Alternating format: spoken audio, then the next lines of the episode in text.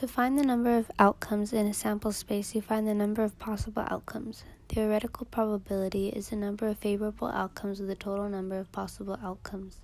Experimental probability is the ratio of the number of times an event occurs to the total number of trials. The difference between probability and odds is that the odds is the probability of the event occurring divided by the pro- probability that will not occur.